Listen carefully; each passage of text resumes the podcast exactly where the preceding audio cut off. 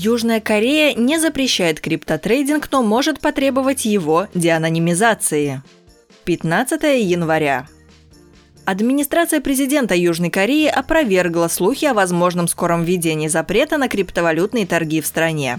По словам пресс-секретаря президентской администрации Джона Гиджуна, рабочая группа по вопросам регулирования криптовалют, созданная при правительстве Южной Кореи, рассмотрит предложение Минюста, но доработает его с целью развить криптовалютный рынок, а не ограничить его. Предложение о запрете криптовалютных торгов было внесено министром юстиции Парком Саном Ки на заседании рабочей группы 28 декабря в ответ на необходимость бороться со спекуляциями на криптовалютном рынке.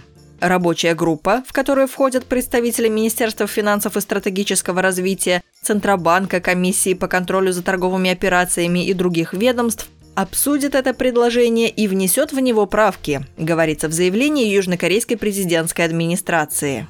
Также в заявлении подчеркивается, что власти Южной Кореи намерены бороться со спекуляциями и мошенническими действиями на рынке. Среди главных методов этой борьбы упоминается запрет на использование анонимных виртуальных счетов. Правительство Южной Кореи продолжит борьбу с анонимными виртуальными счетами, используемыми для операций с криптовалютами, и будет проводить расследование по подозрению в манипулировании рынком, отмывании денег и мошеннических операциях. В расследованиях будут участвовать как правоохранительные органы, так и финансовые власти. Конец цитаты. Согласно законодательству Южной Кореи, с 1933 года в стране действует запрет на проведение финансовых транзакций через счета, чьи владельцы не прошли идентификацию и скрываются за псевдонимами.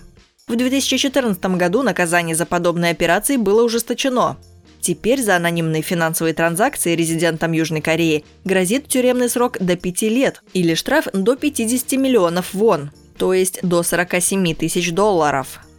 Наказание за использование анонимных виртуальных счетов для торговли криптовалютами пока не определено на законодательном уровне, но к владельцам подобных аккаунтов могут применить уже существующие меры наказания, в том числе конфискацию части активов.